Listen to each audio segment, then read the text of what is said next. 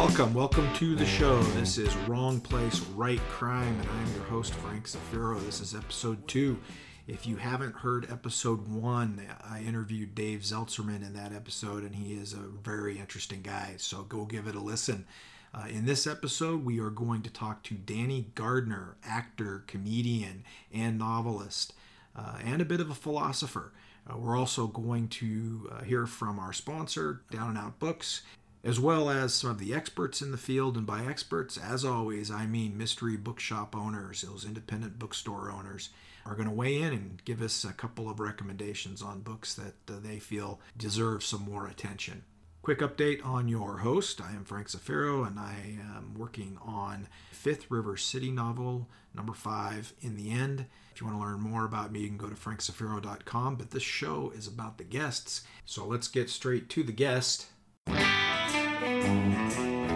Danny Gardner is an actor, comedian, uh, film director, screenplay writer, and novelist.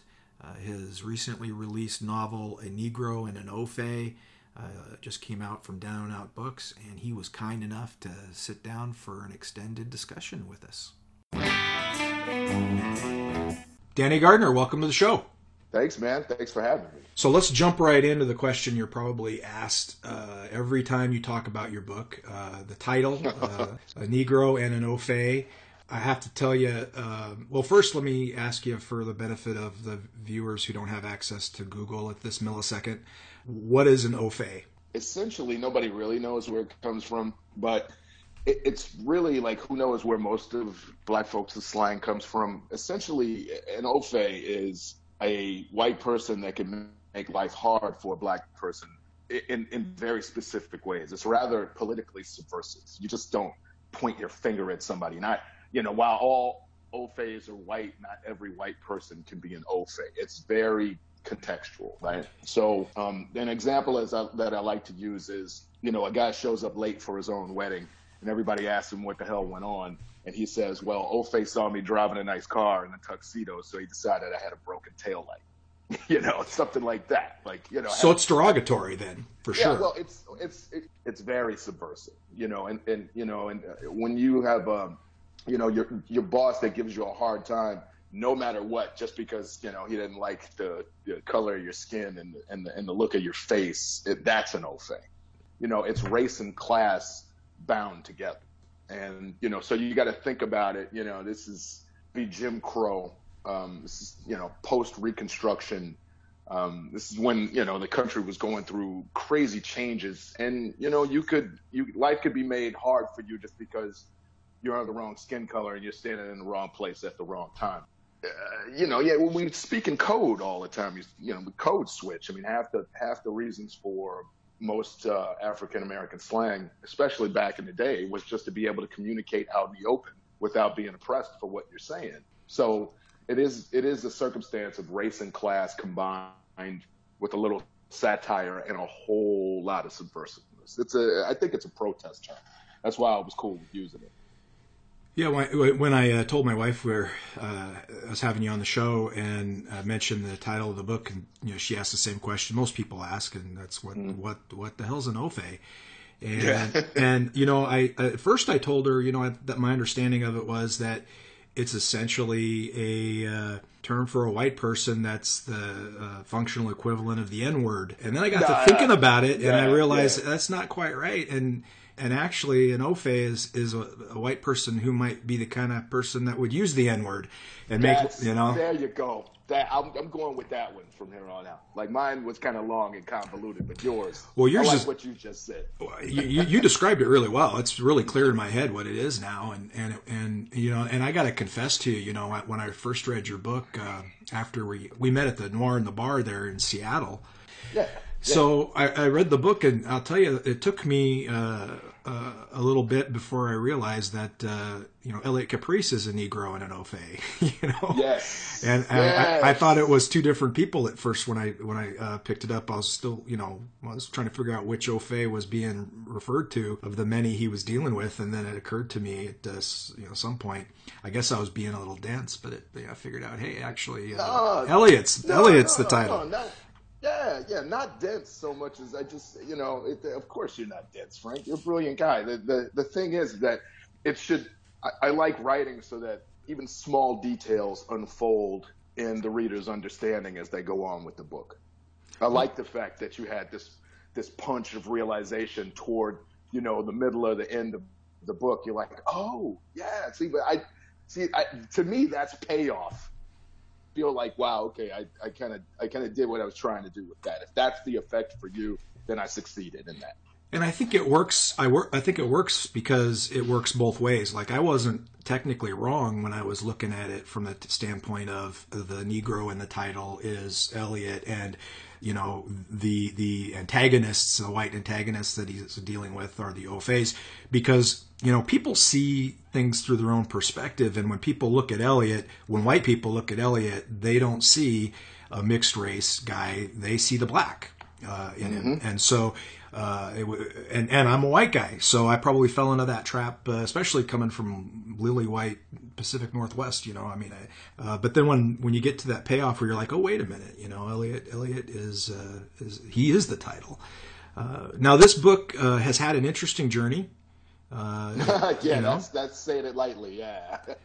you're you're it's just been uh, re-released i guess is a good way to put it uh, under the down and out books uh, banner so we're we're, uh, we're we're publishing kin now uh, i've got a couple books there as well tell us how that happened i mean how did where, where did this book start and how did it end up at down and out books well if i if i keep the story tight essentially i had a uh, I had a nonfiction piece at a journal literary orphans journal that's run out of chicago and i was I was really happy because it was the first time I had I had been published, at least any long form fiction. I mean, stuff that I wrote for Hollywood made it on a TV show once and a, a couple of films and and all of that. You know, and my stand up got around the different places, but I I never had any like long form pieces ever published. I mean, I never even tried. It was kind of the first thing I ever wrote, and so I was really excited that it got a lot of love and and they put it up for a push cart.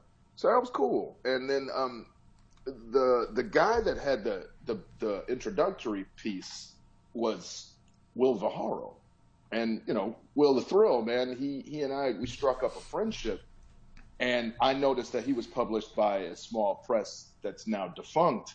And they put out a call for submissions and you know, like through the magic of being connected with everyone on Facebook all the time. We know each other's business all the time, right? So his publisher put out a call for submissions, and you know I got this manuscript lying around, so I submitted it, and you know by like 5 a.m. the next morning they were offering me a publishing deal. Oh, cool. You know, it was a small outfit. They did a magazine called Dark Corners for a little while, and it published a lot of authors and got a lot of people exposure. And you know they put a few of his um, Vic Valentine novels out. And you know, and Will's a Will's a wild guy, man. Will's like one of the best one of the best folks that I know in in publishing. So when his publisher put out a call for submissions, I'm thinking, well, you know, if they're good enough for Will, they're good enough for me. I, I'll just send it in. But you know, between getting that deal, being able to meet other folks in crime fiction, um, you know, making quick friends in crime fiction with really wonderful, helpful people here in LA, like S.W. Lauden and, and Eric Beetner genuine, genuine people.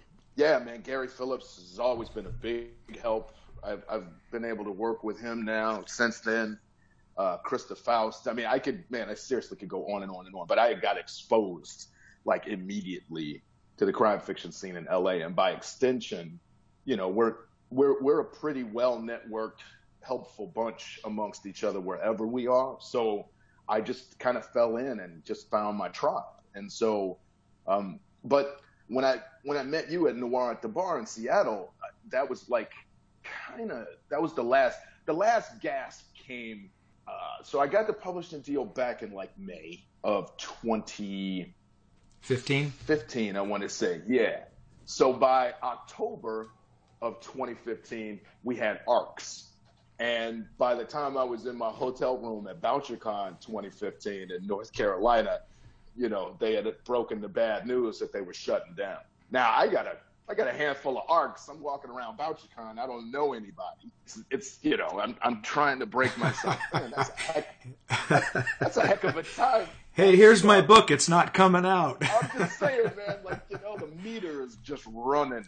But since then, I made friends with a lot of wonderful people, and um, through hanging out with Tom Pitts and Joe Clifford at one of Joe Clifford's reading series, this guy calls it uh, uh, Lip Service West and it happens up here at Pegasus Books uh, in San Francisco. I mean, well, in Berkeley, and um, you know, I met uh, a literary agent from Kimberly Cameron and Associates, uh, Liz Croxton, and after that, man, she wasn't going to rep the book. It was just like, well, you know, it already came out once.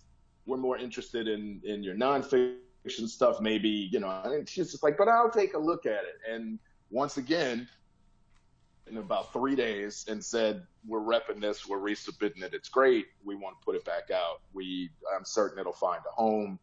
But as soon as Double Life Press fell apart, uh, Eric Campbell came along and said, "You know, you got a home with us at Down and Out Books whenever you want it."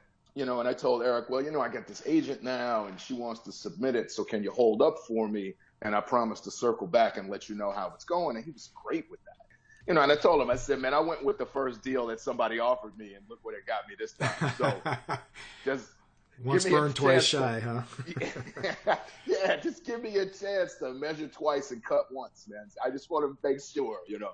And he was really cool with that. And we went through the the, the submissions process and dealt with with major publishing. You know, and when I say major publishing, I mean like the New York set, you know, like the big buildings, you know, Manhattanites, and it went well and it was very encouraging and it was pretty awesome. But you can imagine from the title and the subject matter, it ain't quite everybody's cup of tea.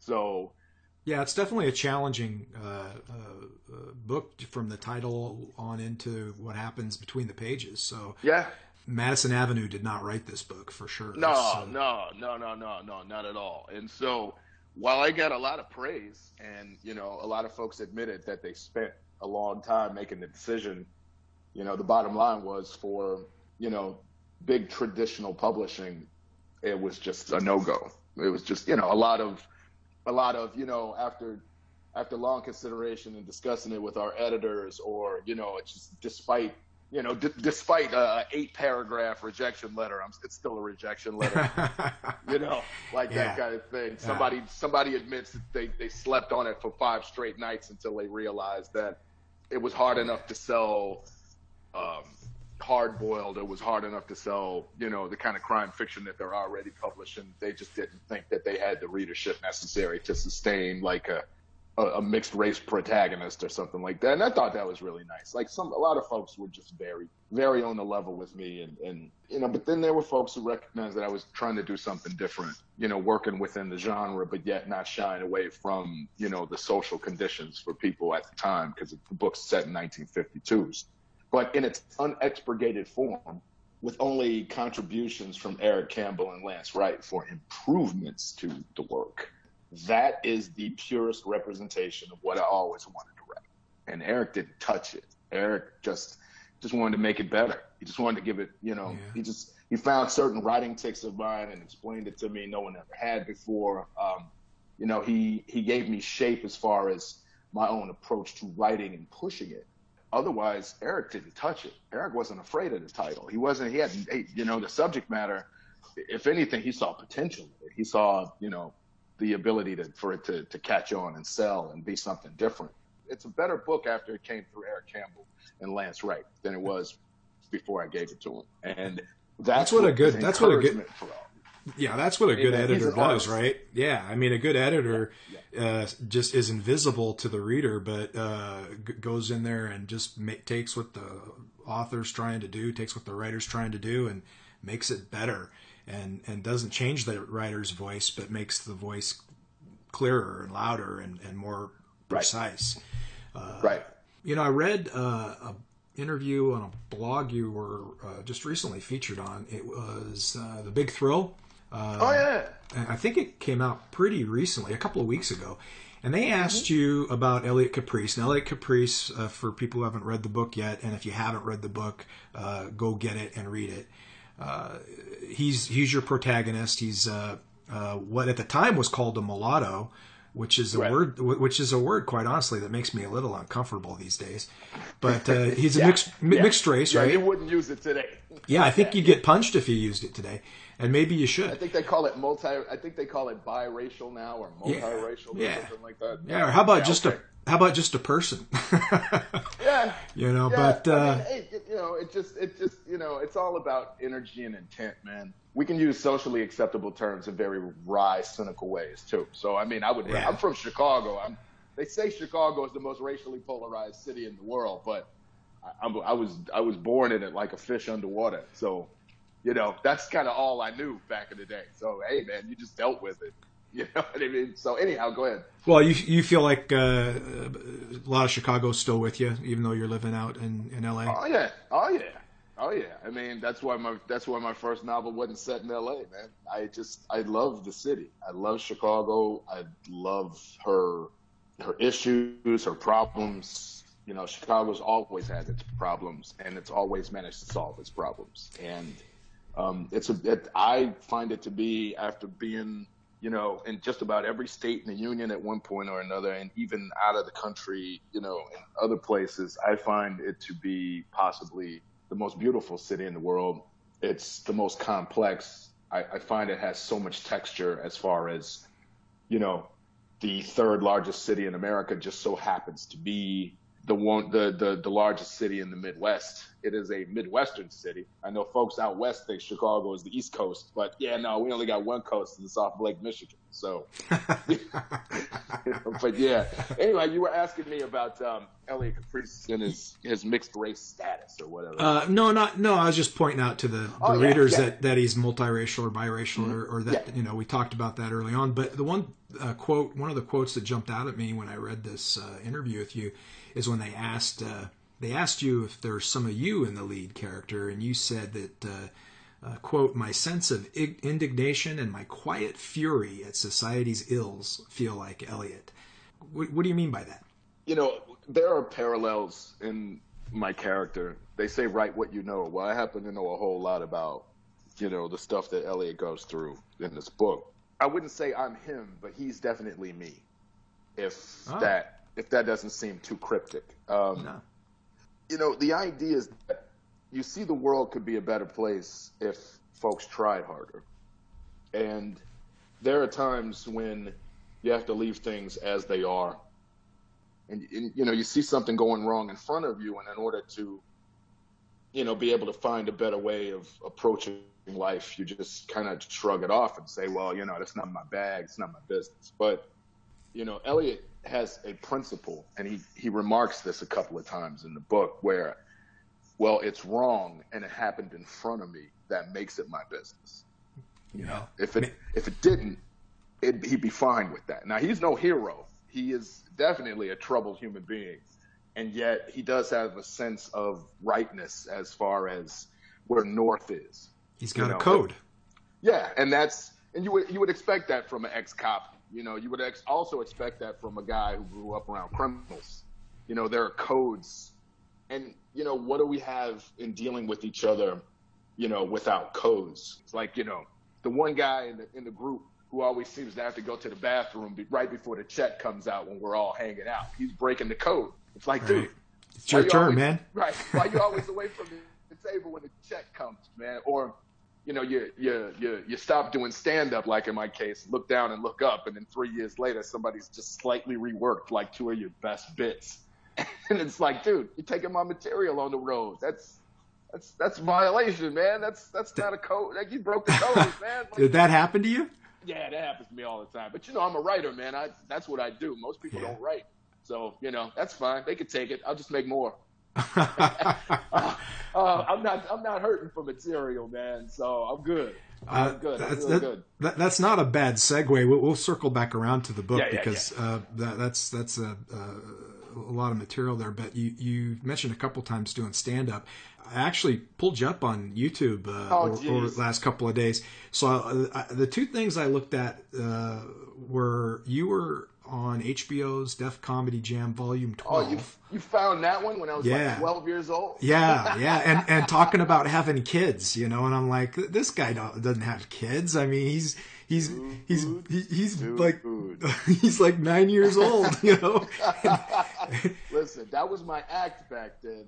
I was uh, so uh, you know I'm doing stand up like ten years after that, and I'm doing a bit, and you know I and you know it was just like in a you know comedians you know hanging out with other comedians, everybody's going up and they're doing this stuff.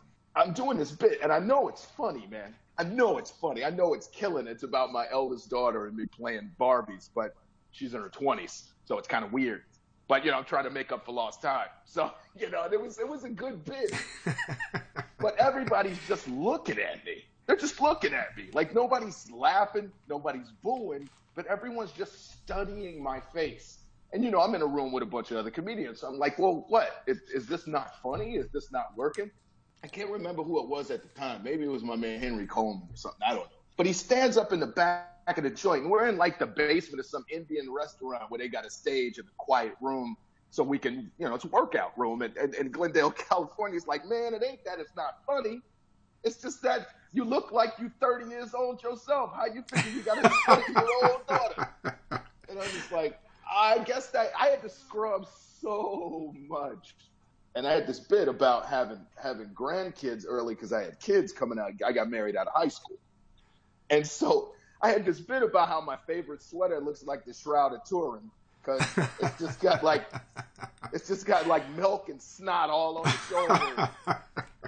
you know, damn kids, bringing the kids? I thought I was through, right? And so, and I know that bit kills, man. That bit kills when people don't look at me in the face. But then I'll say, or even I'll do bits about being black. Now in, in Chicago, you know, to, to the rest of the world, I look racially ambiguous. But in Chicago, man, I, what else could I be but black? That's what people. That's what people. That's just how you're conditioned to see people. It's just like you know, we don't we don't have many Mediterranean folks walking around. It's it's Chicago. It's the capital of the Midwest. You dig? So it's you know that's everybody gets it. But man, you let me go to Florida and do bits about what it was like growing up being black, and everybody's like, "Who's this Cuban dude?" oh, no, black people. Like you know, you know, I come from a big city. You know, so in Chicago, I'm thinking, you know, everybody's attitude, and this is still when I was a young guy, everybody's attitude about life was, you know, based on my attitudes about life. And when I realized, man, I made, I, I had a guy who I thought was heckling me. This happened in, uh, this happened, where did this happen? It happened in Houston, Texas. He is in the front row, man, and he would not let me finish my act. Brother was actually mad because he thought I was like some Mexican or Puerto Rican dude talking trash about black people. oh no. He didn't. It, it wasn't until after the show that he walked up to me and said, "It wasn't until the end of your set. I was I was a featured act. I was doing like 22 minutes. You know, he kind of let up after the first five minutes, but within that first five minutes, you know, I did something like kind of cool and." You know, I, I kind of, you know, I, I, I it was complex. You know, I, I just don't do like, you know, standard racial humor like black people do this and white people do this. Like I, you know, I, I try to have nuance to it. I try to, I try to seek commonality and, and use it as like mirror images of each other. And you know, he said it wasn't until halfway through my act that he realized that I myself was black. And I'm just like, well, how could you not? You're black. How could you not see? Like, what was it that that gave me away? And he said it was how I used y'all instead of you all. Oh, if it took that, my man, uh, what should I have worn? Like what? Chicago Bulls hat, maybe a khaki jacket, something like that. Like what? What's I? I, I realized once I started getting really experienced, I had to shape my act around not how people, not how I understand myself, but how other folks perceive me. Or at least help them You know. to understand your perception, you know, I mean- where, where you're coming from, right? I mean, yeah, uh, help myself not get a bottle thrown at me. Like what? Yeah.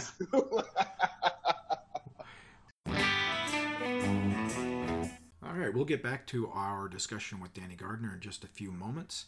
Uh, but first, uh, we're going to hear from our sponsor. Wrong Place, Write Crime is sponsored by Down and Out Books. Here to give you an update on uh, what's going on uh, at Down and Out Books is Eric Campbell, the owner and um, senior editor.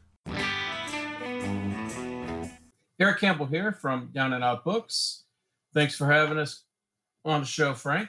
Um, real quick, just want to give you a quick heads up about a few June books that uh, we're real excited about.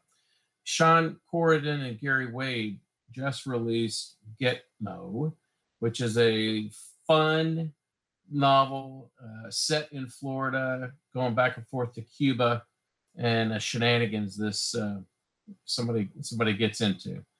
Uh, next up is Lagniappe. Uh, it's by Les Edgerton, and that's a short story collection that um, uh, just sets Les apart. It, it, shows what what the caliber of writer that he is. On the imprint side, we've got a brand new one from uh, ABC Group Documentation by Alec Cizak. It's called Down the Street. It's a great book. I think you'll really enjoy it. Actually, the title is Down on the Street. We've got a new one coming from Shotgun Honey. Blackie Jaguar is back, and it's called Blackie Jaguar Against the Ku Klux Cult. Uh, new one by Angel Colón, and I think you'll really dig that one. That's it for this episode. We'll talk to you soon.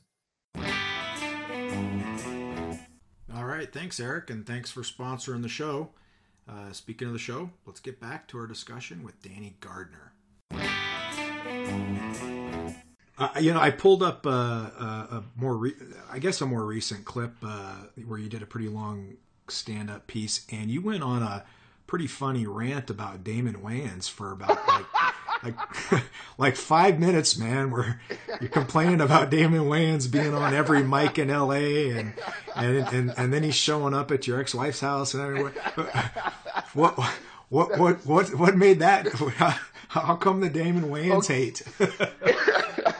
yeah, so okay, so I kind of picked stand up up and put it down, and picked it up and put it down. I picked acting up and put it down a number of different times throughout my adulthood because you know, I kind of, you know, uh, and again, this goes back to that whole quiet fury and indignation at the world's ills thing that we talked about before was that, you know, I was just kind of waiting for it to be safe to stick my head out and be, you know, the kind of artist that I wanted to be. I mean, you know, this is like back when even Fox as a network broadcasting station was new. So, you know, there really wasn't a whole lot of, you know, depth and and for for folks of different cultures back then, you know. And so, you know, a lot of the stuff you get offered and a lot of the things that you have to do, I, for me, I just, it, it, you know, I was waiting for more dignified circumstances to reemerge. And I finally did with, you know, the material that I wanted to do, which is similar to the kind of stuff that I write. I wanted to be provocative, but in a way that helps shape people's understanding of what we all have in common as opposed to what divides us. And, you know, so I'm finally doing stand up regularly in Los Angeles. I mean, like going out like I'm a kid again, like four nights a week, five nights a week. You know, we're actually wow. working on an act. Yeah, actually working on an act before I take it out. You know, actually workshopping my stuff and, and trying out new things. And, you know, doing two, doing two, three rooms a night. You know, ten minutes here, seven minutes there, fifteen minutes here. You know, it's two o'clock in the morning and you know, the room's damn near empty, but you know, you can hear yourself do stand up. And, and one of the things that is hilarious that any comedian in Los Angeles will know, you can always be bumped by a bigger name than you. Always.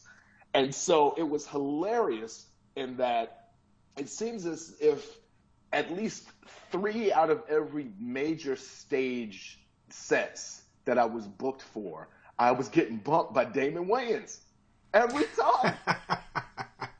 I'm Seriously. At the, I'm at the Ha Ha Cafe, Danny. We got to put Damon up. Oh, I'm, I'm at the Laugh Factory. Well, Damon's coming in. Damon's coming in. Like it was crazy. So after a while, it was just. You turned it into a bit. It was it was just hilarious, man. It was just hilarious. It just it kept happening and kept happening and kept happening. I think I saw, and I, I doubt Damon would even like we all know each other. Like I worked, I auditioned for his brother Keenen like a hundred times for you know, that In Living Color TV show they had, and, and we knew we uh, we have a lot of the same mutual acquaintances. But Damon's Damon and Danny's Danny, you dig? So it ain't like we hanging out in the same places or anything until he needs some mic time, and I'm booked. So after, so after a while, it just got to be funny, man. It just got to be hilarious. I just would walk in, hey, is Damon here? Did anybody seen him? Anybody knows if he's even in town? Is it safe to come outside today? And you know, so I did this bit about how, you know, I go back in the day. I went by my ex-wife's house to pick up the kids for their visitation, and it's like actually they're in the car with Damon. They're headed, you know. So, you think he sits at home thinking to himself, you know, I'm gonna go do some stand up tonight. Shit, Yeah, where, where should I go? Where's Danny? Let's go. Let's Let's go bump that guy. Let's see where Danny he, Gard he doesn't mind. the whole weighing situation, it was just it was surreal. And so I just figured, wow, this is just this is so weird. I have some existential connection with Damon frickin' Wayans. Like, like there's something about me wanting to, coming up with some new material and wanting to try it out that reaches out across the space-time continuum and taps him on the shoulder and lets him know, even though he's famous and probably doesn't need the work, he should go out and do stand-up anyway. It's just, it's just hilarious. and, and mess with your mojo in the process, right? You know, man, I don't know. I, I think I think one of the I think one of the funnier bits I have is the weigh-in stuff because it's Uh, real, because it's true, yeah, man. It's just it's ridiculous. Uh, you know, Damon Wayans may be Damon Wayans, but uh, he didn't write Little Red Wagon. So, uh, Oh, well, yeah. Why don't why don't you tell the listeners what uh, what what Little Red Wagon is? Because I stumbled upon that yesterday when I was doing some last minute anything else I want to talk about with Danny searching. That one raised an eyebrow, my friend. Oh man, all right. So, uh, Little Red Wagon. It's actually I made it a main link on my website for Pam Stack of uh, Authors on the Air, like the radio network. Yeah, I'm going on her show uh, Friday, a couple of days from now. Pam is the best. When Pam asks you to do something, you just do it because it's Pam and she's just great. You know what I mean? Like she's she's she's such an advocate for authors and she's such an, an interesting woman. And you know she's she like she's just a soulful human being, man. She just her her spirit goes behind what she does. You know, she's just you know first of all she's like an author's biggest fan. Like I don't know, she's got to have more books than she has furniture. But at the same time, she recognized the need and filled a void for us to actually get like radio time and radio space to be ourselves, like just like you and I are doing right here. Pam asked me to participate in this in the first go round on Noir on the Air, and this is kind of like cr- around Christmas of 2015. And this is like, man, I, Ah. I'm serious. I just got thrust out into the world, man. And so Pam asked me to write something just for Noir on the Air. It was coming around Christmas, and I figured I, I would do something that's Christmas themed. You know, one of these one of these kind of shady hitman types from like the Chandler era in Los Angeles, is sitting in his apartment over the Cahuenga Pass, waiting on a, a contact to come about him bumping off somebody. And it turns out it's Mrs. Claus comes in, and she's tired of the old fat man, and she wants him gone. And so I just wrote the story about you know, Mrs. Claus hiring a hitman to whack Santa Claus, and it has grown into this thing that everybody reads it around Christmas. You know, I kind of did this whole kind of old noir film, pre-code era, dames and broads, and you know, all of the the patter in it was, you know, oh no, so you want the fat man to take a dirt nap? Sorry, honey, I'm not trying to get on the naughty list. Like, you know, it was just it's just a, a lot of fun. You could have a lot Yeah. of fun with that story if you just played it straight, but you know, let it be a little outlandish. And let's just say that naughty list. Let's just say after a while he's kind of curmudgeonly about the naughty list, and Devin really wanted that red wagon. His whole life may have been different if he just got that red wagon. And when when the guy who denied him his red wagon, his old lady shows up to do him in, well, it's kind of hard not to resist because I wanted that frickin' wagon. It's it's just you know if you go on my website you can read it. It's It, it is a fun read. I highly recommend it. Uh, little little rosebud thrown in there too, I guess. Uh, uh, yeah yeah exactly. You got it. You got it right. You got you picked it out exactly. Definitely the rosebud thing. we're gonna do our "Who gives a shit" question for this episode, and this one is special for for you, Danny. After listening to your uh, stand up routine the same same one that had the Damon Wayans rant in it. uh, you had another bit in there where you talked about uh, people praying the demons out of uh, people for, for being gay and other stuff. And but then you you went on to exhort the benefits of the gay demons and how they help you make certain choices and stuff. So this this who gives a shit question is for you. Answer it as best you can. Okay. Here it is. What do you think of fancy towels in the bathroom? Yes or no? What do I think? What do I think of fancy? Oh yes, definitely yes, man. What? Always fancy towels in the bathroom. hey man, listen. I, you know, after a while, it's the simple pleasures. It's the simple pleasures, and you know, I'm from LA at this point. I mean, I I'm born and raised in Chicago, and I'm blue collar, but you know, at the same time, listen, man, there's nothing like some, you know, 500 thread count sheets There's nothing like some plush terry cloth to, you know, to make you feel. It's just the, it's the little soft touches, man. Like you know, you you live how you live when you're a writer. You know, you you either got to work while you're writing, or you're either living off your writing. You got to be frugal with your means. But I mean, hey, man, if you got a Costco card, everybody can have like quarter inch plush thick towels. You know, the girls might come over. You know, you know, and I've got daughters and I got you know a couple of granddaughters at this point, man. And, you know, I mean, you just got to have the nice little touches. You know, nobody wants to hang out with you if you got scratchy face towels and you use single ply toilet paper. Like, you know, you got to show you got some class, man. Like, you know, just the, just the little things. You that's the I mean? that's the absolute best answer I could ever have imagined. But you know, really, you go to the bathroom, you wash your hands, and it's a towel. Who really gives a shit, right? hey, man, sometimes I actually, sometimes I actually give a shit, man. I, I don't know what that makes me. You, know, you, you feel free to feel free to talk about me when I'm not in the room. yeah, man. I, I don't know. I just I'm possessed of humor. I guess I have a humorous spirit, right? So. I wish you'd let it out once in a while.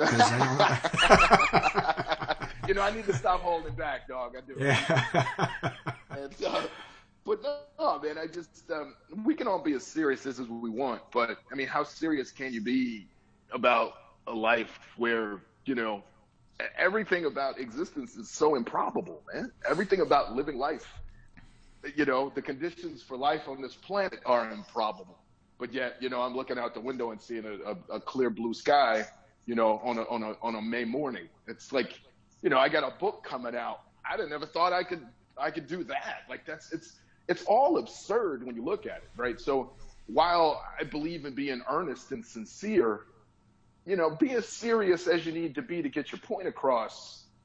But yet, you know, I find that humor brings us together in For ways sure. yeah. that allow stuff that is usually untenable to be at least palatable enough for us to have an honest discussion about it, right? Like, you know, yeah, mm-hmm. okay, I make no secret about it. I, I write about race. I happen to think race is a compelling thing. I happen to think that race is one of America's fascinations that we can't come to terms with. We're always worried about how much money people have or don't have. That's one of our fascinations. We're always worried about sex and what people do with their parts with each other when we're not around to even watch them. And we're not honest with ourselves about that. And I think the third and probably the most you know, the, the most intense fascination that we have as Americans is race. We're all fascinated by it. But now we're in this era where we don't want to talk about it, probably because we have centuries of saying nothing but the wrong thing to each other, no matter what race we are in, you know. And, and you know, but we're trying to even it out. And I just happen to think that not only is it is it is it more interesting, and not as not only can it be entertaining, but I just think it's it's probably more beneficial if we spoke unguardedly about race. Now, I don't mean if we should just let our prejudices hang all out. You know, if our biases show first, that's not going to help engender any kind of commonality between two people. Yeah. But if we speak unguardedly about race, if we ask questions that, you know, normally we wouldn't ask, you know, like ask the questions when sober that you would finally have enough courage to ask after three drinks. Just do that. You know, pick the right person to answer your question. I, I tell you, man, that first Bouchercon I went to, folks were pulling me to the side, man, and asking me about in hushed tones, hey, Danny, can I buy you a beer if, if you let me ask you a few questions? And I'm like, man, you don't have to buy me a beer. That's cool. I'm here to make friends. What's up? You know, I got this character in my book, and he's kind of a racist, and he uses the N word a lot. What do you think about that? And I'm just like, dude, I'm glad I look like somebody you can ask that question. I'm glad. I'm cool with that. Now, it's all about intent, and it's all about the energy behind it, and it's all about what kind of point you're trying to make. Because you can't you can't use certain words and certain terms eh, casually because they're so charged with energy already long before you even decided to use it that you got to be sure you put it's like a gun don't pull it out if you don't want to use it right like just don't and yet i found that if i speak if i speak unguardedly about race you know perhaps not unabashedly respectfully but unguardedly and you know allow somebody to come inside my understanding about what it's like at least just to be you know African American by way of a really mixed up, miscegenated, you know, upbringing through my generations. I give folks license to think deep, more deeply about it, and to give people a chance to be wrong without it hurting them or costing them or penalizing them. I think I think the fear of being wrong is the one thing that keeps us from being able to understand each other. You know, I I might be black, you might be white, you know, which is really like an oversimplification, but that's fine. These are the two categories they give us on check off boxes. Yeah. But if I if I remove the risk in our conversation of you being wrong, then who knows what kind of mutual understandings we might be able to come to. I I I know what polarization is. And so I'm not it doesn't bug me in the least bit when somebody speaks out of turn. I'm I'm secure with myself, and I think that if I allow that security to show, it will help another person feel more secure. And maybe they may change their mind about some stuff, like their biases or their prejudices that were lent to them that they didn't even ask for, but just because you know the world is a different time, dude. I mean, it's just it wasn't too long ago we we had you know horses and carriages on the street it wasn't too long ago where a lot of people needed to go out in the outhouse in the back instead of having plumbing. I mean, I, I remember when the Atari 2600 was brand new, and now there's more technology in my wristwatch than they used to get a man on the moon. You know, evolution just happens. And if we're afraid to speak to each other, and if but and if we do speak to each other, we speak guardedly as opposed to just being open and taking the risk of being wrong or taking the risk of offending one another, then you know how are we supposed to evolve the way our world around us is evolving, and how are we supposed to evolve the way our technologies that we use are evolving? I mean, we're everything around us is just advancing, except the way we speak to each other, and that to me is just uh, sort of like you know. Th- that's how we get imprisoned by the things that we have because we don't expand who we are and the things we believe. So anytime somebody bumps into me and asks me anything about race, they're gonna get a straight answer from me. And we can sit there and talk about it as long as you want, and we can unpack it as much as you want. And hey, man, I've been black my whole life, so it's not gonna offend me one bit if somebody comes up to me half cocked and says all sorts of stuff from their biases and notions. As long as somebody wants to change their mind about that stuff, then I'm the person to walk up to and ask. Now, I'm not saying the next time we Bouchercon, I'm trying to be bothered with that shit all day, every day. But, you know, I mean, like, let me caution that. I don't want that to be my career, right? Like, I can write a perfectly good story and have not, it has nothing to do with race. I'm fascinated by race. I'm fascinated by my own culture. I'm fascinated by the intersections between my culture and other cultures. I'm fascinated by the utter absence of culture in certain instances. I'm fascinated by people. I guess that's why I write and why I, I you know, I, I would tell jokes and why I would try to become other people acting from time to time, right? Like just, I like people and, you know, until, until we're all the same, which probably will never happen, I'm cool with the differences. And to be able to thread the differences together into something like a string of pearls that's in common, man, you know, that's, to me, that's a that's a blast. Like that's the exciting thing about doing all of this, you know. Off on a tangent a little bit. Well, it's it's the single. Saying, right? yeah, it's the single most best tangent I've ever heard on the subject. I'll be honest with you.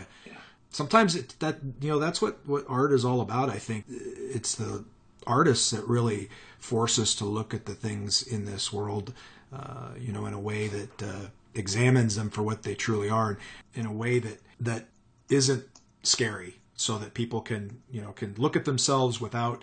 Uh, well, you put it best, you know, that the person can talk to you without fear of being wrong. That's I think that's what the whole artistic process is is between the artist and the and the person experiencing that art is they don't have to feel like uh, hey, I can take a look at my own beliefs here and not, you know, feel threatened by them in this context. Whereas if I were at church or if I were at work or if I were at a political rally or wherever, I couldn't have that same conversation. Uh, you know, and so I, I, I appreciate what you had to say.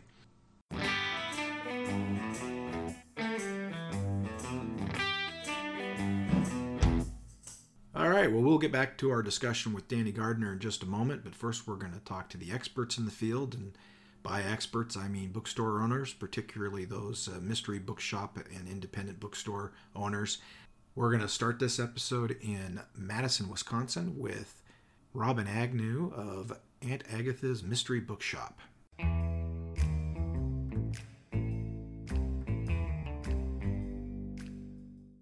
Uh, hi, Robin.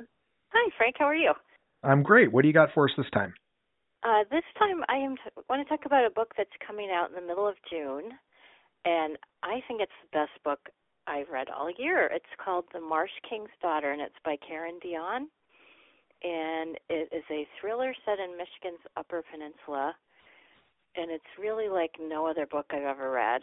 Um, the the narrator is a young girl who is a she's um it becomes clear as a kidnap victim and it flash it goes back and forth between her life as an adult and her life as a child and how she figured out how what her father had done was wrong and so it's psychological the setting is gorgeous the writing's beautiful but it's also like a, a book you cannot put down as you're reading it. That's just amazing. That sounds great. Thanks. It is great. I hope everyone reads it.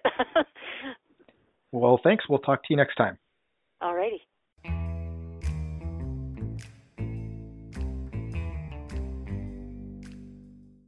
And now we're going to go to Spokane, Washington, and talk with Linda Bond of Auntie's Independent Bookstore.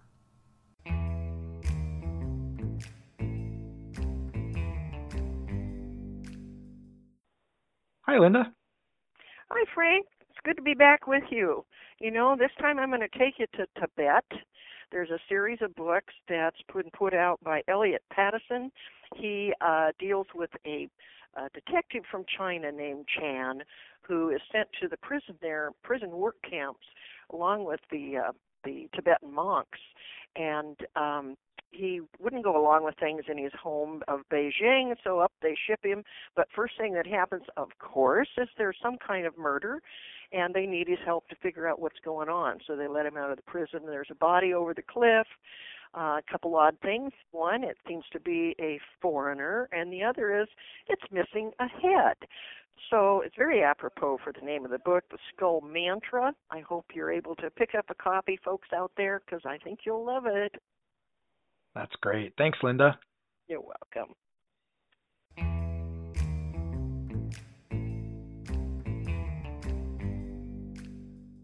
As always, great recommendations from the true experts in the field and some of the coolest people you'll ever meet, those uh, independent bookstore owners, uh, especially mystery bookstore owners. Uh, folks, support, support them, keep them around. Definitely make use of their wisdom. Uh, and now let's get back to our conversation with Danny Gardner.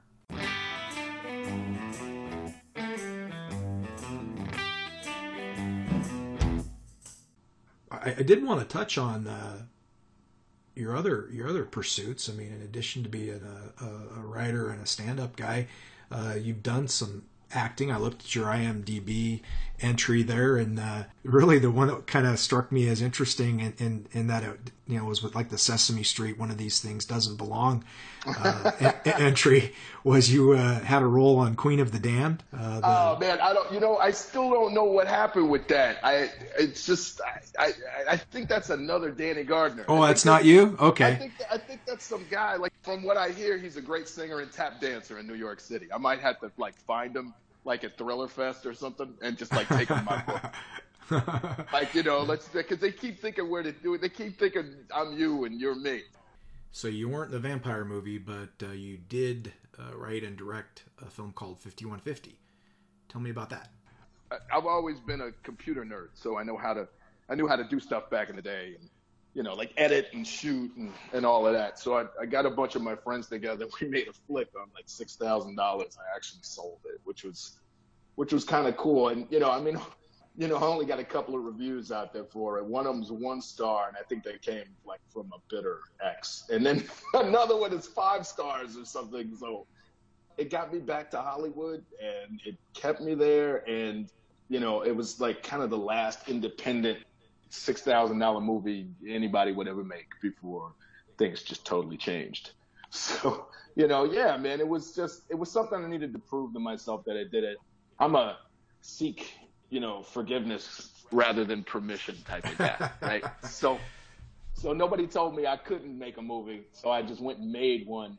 It got me a lot of meetings, and I, it got me a lot of uh, uh, a lot of my screenplays passed around, and it just it did I did really well with it. But but I gotta tell you, man, I I left my youth behind on that one because that was just you know a lot of sleepless nights, a lot of long editing sessions, a lot of zipping and driving across town. And how long you know, did you shoot? Oh God, man! I thought I was only going to shoot for 30 days, and I wound up shooting for nine months. Holy cow! I had to scrap the whole thing twice and start all over again. I was obsessed, man. I was absolutely obsessed. But you got it but, finished. But I got it out there. I don't even know how it happened, man. I just instead of trying to do a whole bunch of film festivals, I approached it a lot more business-like. I think as a you know, I mean, I was so exhausted by the time it was over with. I just wanted to get the thing sold to make it worth worthwhile. Because I mean, I lost a, a, a, pound of flesh on that. You know what I mean? And so I went to the uh, to the American film market. I got a I, I got an award from uh, Independent Feature Project IFP West, and you know it's like the Independent Filmmakers Society or something. And they you know let me go to American Film Market for free and that's like you know a thousand dollars a day to go shop your wares, right? So basically, they take over the Santa Monica Loews Hotel all, by the beach in in LA, and you know all the suites are all of the studios and all of the independent producers. And you know if you're if you're not stacked you just you know you walk in with your screen or dvd and you knock on doors until you get somebody to listen to you. And i had my hustle down and everything was cool, and I just worked the rooms until I found somebody interested to rep it. Before I knew it, it's like six months later, I'm on every new release shelf in Blockbuster and Hollywood Video and mom and pop stores all across North America. I mean, I'm saying Saskatchewan, Canada to Tijuana, Mexico, North America, right? and you know, I just like it was weird. You know, it's strange. It's like I would walk into it, and I was on the new release shelf for like ten months back when that mattered you know. Back when there but, was a blockbuster in every neighborhood. Dude, back when that mattered, man. Where like, where can people watch it now? I mean, was it streaming anywhere? Oh, oh I don't know. It's it, no, it's out of print. It's out of print. I might have a I might have a I might have a hotel room screening at one of the conferences or something one day. Who knows?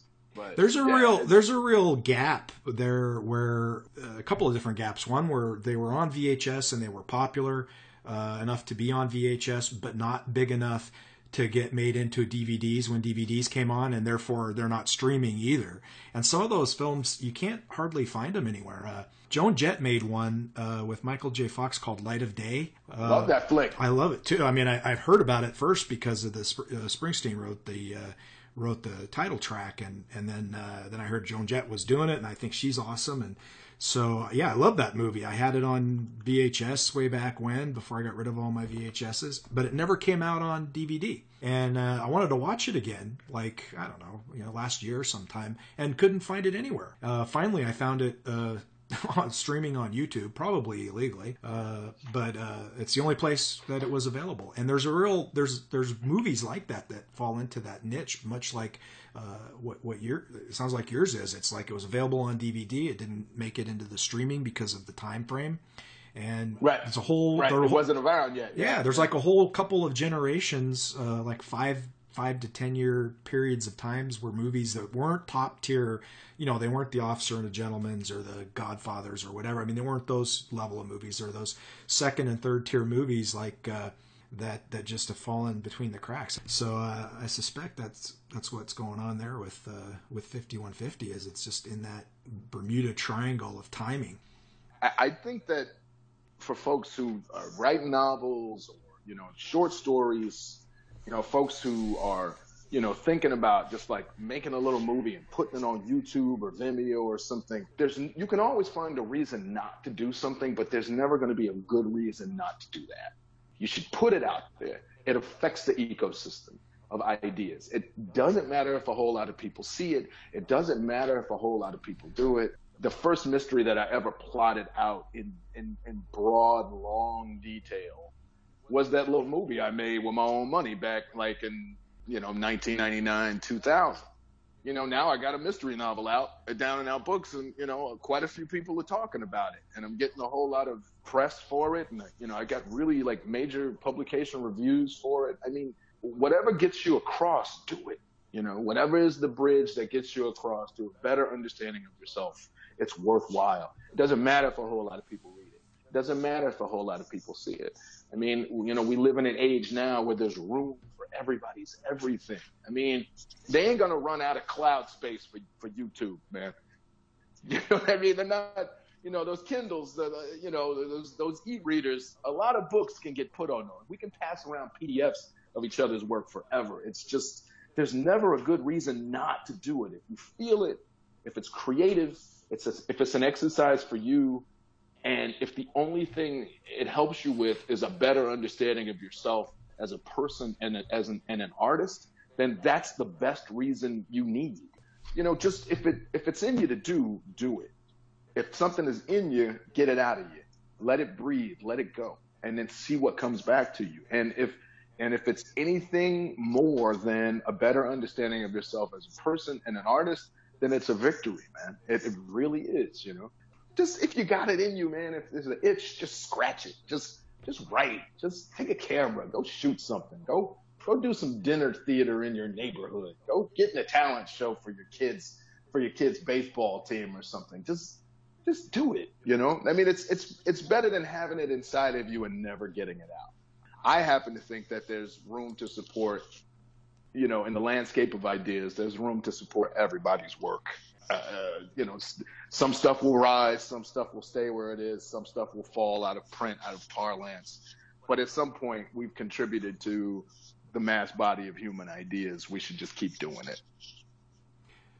Wow. Well, Danny, I got to thank you for a wonderful interview. Uh, uh, I really enjoyed it, and uh, I'll tell you, uh, hope that uh, we end up at another Noir in the Bar together, or at one of these uh, BoucherCon or Left Coast or something along those lines. Because Oh uh, yeah, I'm going to all those things this year, man. I'll see you. uh, I'll uh, I'll lift a glass with you, and I'll tell you what. Uh, we don't even have to talk about race since we already got that out of the way. Oh, thank God. well, I enjoyed my time with you. I'm looking forward to seeing you again, my friend. Likewise. Thanks, man. All right. Always great to talk with Danny Gardner. And on our next episode, we'll be talking with Steve Hamilton, the author of the Alex McKnight series and the new Nick Mason series, uh, including his most recent release, Exit Strategy. Uh, let's take a flash forward and listen to our quick hit questions with him. What city do you live in now? Cottekill, New York. Favorite writer? Cormac McCarthy. Favorite movie? Heat. Favorite TV show? Uh, Ray Donovan. Do you have a nickname? I used to be called Silk back when I ran track. That was a long time ago, though. Uh, what are you working on right now? The third Nick Mason book. What hobby do you have that has nothing to do with writing? Golf. Favorite sport? Baseball. Favorite team? The Detroit Tigers. I could have guessed that one. Uh, five second advice to aspiring writers. Go find Elmore Leonard's 10 Rules of Writing. Where would you like to go that you've never been? Uh, France. And what's your favorite quote? Uh, go back to Elmore Leonard. If it sounds like writing, I rewrite it. Perfect. Thanks, Steve, and I'm looking forward to talking to you at the next episode. And that about does it, folks, for this episode of Wrong Place, Right Crime. Wherever you're listening to this from, please uh, give it a give it a thumbs up if you dig it, or subscribe, or like, or whatever is appropriate. Uh, we could use all the help we can get. And uh, as always, thanks to uh, Danny Gardner. Uh, for being on the show, as well as uh, Linda Bond and Robin Agnew, and our sponsor, Down Out Books. See you next time, and uh, until then, this is Frank Zafiro reminding you that sometimes you got to be in the wrong place to write crime.